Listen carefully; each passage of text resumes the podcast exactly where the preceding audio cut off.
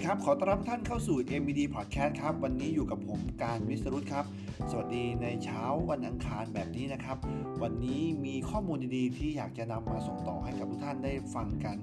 นะครับ ผมนำเอาเรื่องเกี่ยวกับการฝึกคนอย่างไรนะในสไตล์ของญี่ปุ่น ที่ทำให้เป็นคนคิดเป็นนะฮะ คือฝึกคนสไตล์ญี่ปุ่นทำอย่างไรให้คิดเป็น ในย้อนกลับไปเมื่อสมัยเด็กๆครับ หลายๆ คนอาจจะเคยได้มีการเรียนเนาะ เราจะมีการเขียนเรียงความต่างๆ ทั้งที่มาที่ไป ทีนี้ครับถ้าเราเคยมีโอกาสได้ทำงานกับคนญี่ปุ่นเนี่ย เราจะเห็นว่าพฤติกรรมอย่างหนึ่งครับ ที่คนญี่ปุ่นมีก็คือ เขาจะฝึกให้เราเป็นคนคิดเป็น ให้เรามองเห็นปัญหา ให้เรามองสิ่งที่เรากำลังจะคิดขึ้นมานั้นว่ามองอย่างรอบด้านนั่นเอง เราลองมาดูครับว่าแนวคิดแบบนี้เขาเรียกว่าแนวคิดอะไร จริงๆแล้วครับ แนวคิดแบบนี้ถ้าคนญี่ปุ่นเขาคือแนวคิด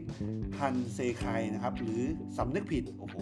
หลายๆ คนฟังคำนี้แล้วก็จะรู้สึกว่าอุ้ยทำไมมันดูแรงจังเลยนะครับคำว่า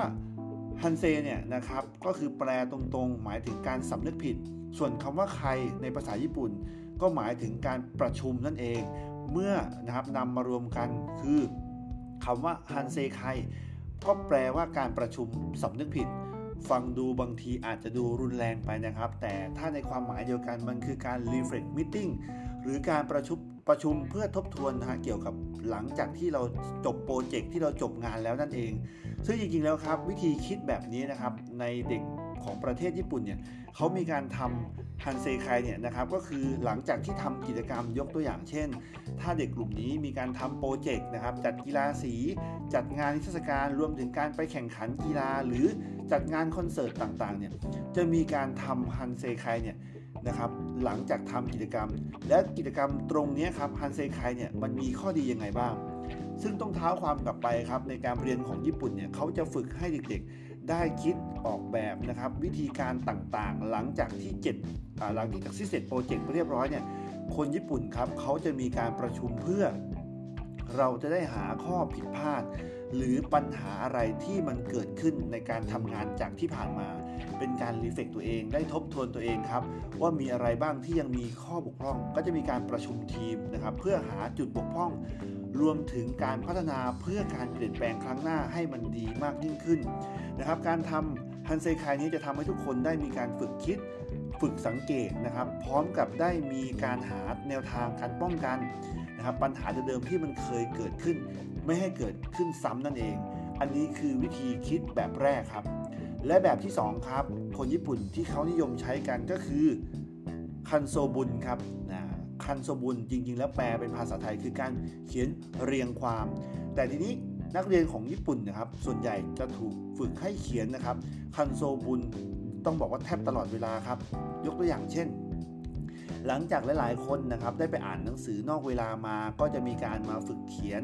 นะครับว่าที่ตัวเองไปอ่านข้อมูลมานั้น ตนเองมีความรู้สึกหรือมีความคิดเห็นกับหนังสือ หรือเรื่องที่เราได้ไปเรียนรู้ยังไงบ้างยกตัวอย่างเช่นนะครับ หากเด็กตัวเล็กๆนะครับของประเทศญี่ปุ่นเนี่ยเขาไปทัศนศึกษาหรือไปเรียนรู้นะครับไปดูสถานที่ต่างๆ กลับมาแล้วครับเด็กๆ ญี่ปุ่นทุกคนนะจะต้องกลับมาเขียนก็คือคันโซบุนเนี่ยเพื่อจะได้รู้ครับว่าตนเองนะได้ไปเรียนรู้ หรือเห็นอะไรมาบ้างหลังจากที่ไปทัศนศึกษามาแล้ว จริงๆแล้วนะครับ ต้องบอกว่าคนญี่ปุ่นมีความให้ความสำคัญ และก็จริงจังมากกับการเขียนเรียงความแบบนี้ เพราะว่าจริงๆครับหลายๆคนนะที่เขียนเรียงความเนี่ยจะต่างกับบ้านเราที่หนึ่งคือ การเขียนเรียงความประเภทนี้ครับมันจะเป็นการ ฝึกให้ตัวเองได้มีการถ่ายทอดการสื่อสารในแบบที่เป็นตัวของเรา หรือเป็นการทบทวนวิธีคิดนะครับในสิ่งที่เราได้ไปพบไปประสบไปประสบหรือไปเจอมานะครับ จนถึงขั้นนะครับรัฐบาลญี่ปุ่นเนี่ยเขาได้มีการประกาศนะครับการประกวดคันโซบุนนะครับจากหนังสือที่หลายๆ คนไปศึกษาอ่านมา รวมไปถึงเด็กในประเทศญี่ปุ่นเนี่ยโดยมีการสนับสนุนจากรัฐบาลนะครับ ประกวดนะครับการเขียนคันโซบุนเนี่ยหรือเรียงความระดับประเทศ และใครที่ได้รับรางวัลชนะเลิศเนี่ยก็จะมีการถูกนำมาตีพิมพ์ในหนังสือพิมพ์ ให้กับคนทั้งเกาะญี่ปุ่นได้อ่านกัน โอ้เขาทำแบบเป็นเรื่องใหญ่เป็นเรื่องจริงจังเลยนะครับ เพราะว่ากิจกรรมคันโซบุนเนี่ยนะครับไม่ได้หยุดในแค่พื้นที่ของโรงเรียนเท่านั้นนะครับและหลายองค์กรและหลายบริษัทนะฮะที่คนญี่ปุ่นได้ทำงานเนี่ยก็จะถูกฝึกนะครับให้กับคนที่เป็นพนักงานได้เขียนยกตัวอย่างเช่น นะครับ เขียนเกี่ยวกับหากเราออกไปอบรม ไปรับความรู้จากข้างนอกนะครับ พนักงานกลับมาจะต้องมาเขียนนะครับคันโซบุญเพื่อทบทวนว่าสิ่งที่ตัวเองไปอบรมมานั้น เกิดประโยชน์กับตัวเองยังไงบ้างนำมาใช้อะไรได้บ้าง และสามารถถ่ายทอดต่อให้กับคนในองค์กรอย่างไรได้บ้าง เห็นไหมล่ะครับว่าจริง ๆ แล้วเนี่ยครับหลัก การที่คนญี่ปุ่นเขาได้ให้ฝึกคนในประเทศของเขาได้เป็นนักคิดเนี่ยเขาเริ่มตั้งแต่ที่อยู่ในห้องเรียน จนหลายๆคนครับติดเป็นนิสัยจนถึงวัยทำงาน ถ้าเราสังเกตได้ว่าเขาจะมีการส่งต่อยอด จริงๆ แล้วในบ้านเราก็มีการทำนะครับ ในแต่ก่อนเนี่ยถ้าใครย้อนกลับไปสมัยก่อนเวลาเราไปอ่านเรื่องที่เราสนใจ แล้วก็ให้สรุปนะครับเป็นเนื้อหา ที่เราได้เรียนรู้มา อันนี้เป็นสิ่งที่ดีมากครับ เพราะว่า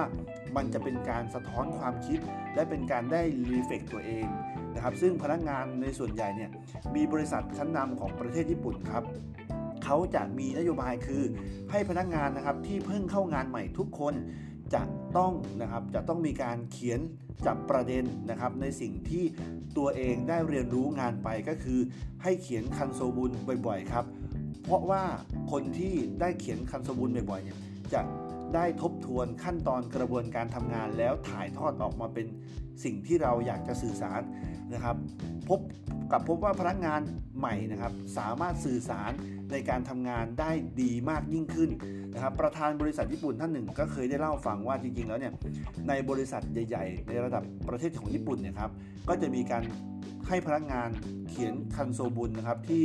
เป็นการ reflect การทำงาน ได้เป็นฝึกการสื่อสาร แล้วก็ฝึกวิธีคิด พร้อมกับการจับประเด็นในสิ่งที่เรียนรู้ อันนี้ก็เป็นสไตล์การฝึกคนให้คิดเป็นของคนญี่ปุ่นนะครับ มี 2 แบบก็คือ反省会 นะครับเป็นการ reflect หลังจาก จบโปรเจกต์ต่างๆเนาะแล้วก็อันนึงก็คือคันโซบุนนะครับคือเป็นการฝึกนะครับได้เขียนประมวลความรู้ต่างๆ ที่เราได้พบประสบเจอมา อันนี้ก็อาจจะเป็นเทคนิคอย่างหนึ่งครับที่เราสามารถนะครับนำปรับใช้ในการทำงานของเรา จะทำให้เรารู้สึกว่าเป็นคนคิดเป็นมากยิ่งขึ้น วันนี้ก็มีข้อมูลมาถ่ายทอดไว้เพียงเท่านี้ครับ แล้วพบกันใหม่ใน EP หน้าสำหรับ EP นี้ สวัสดีครับ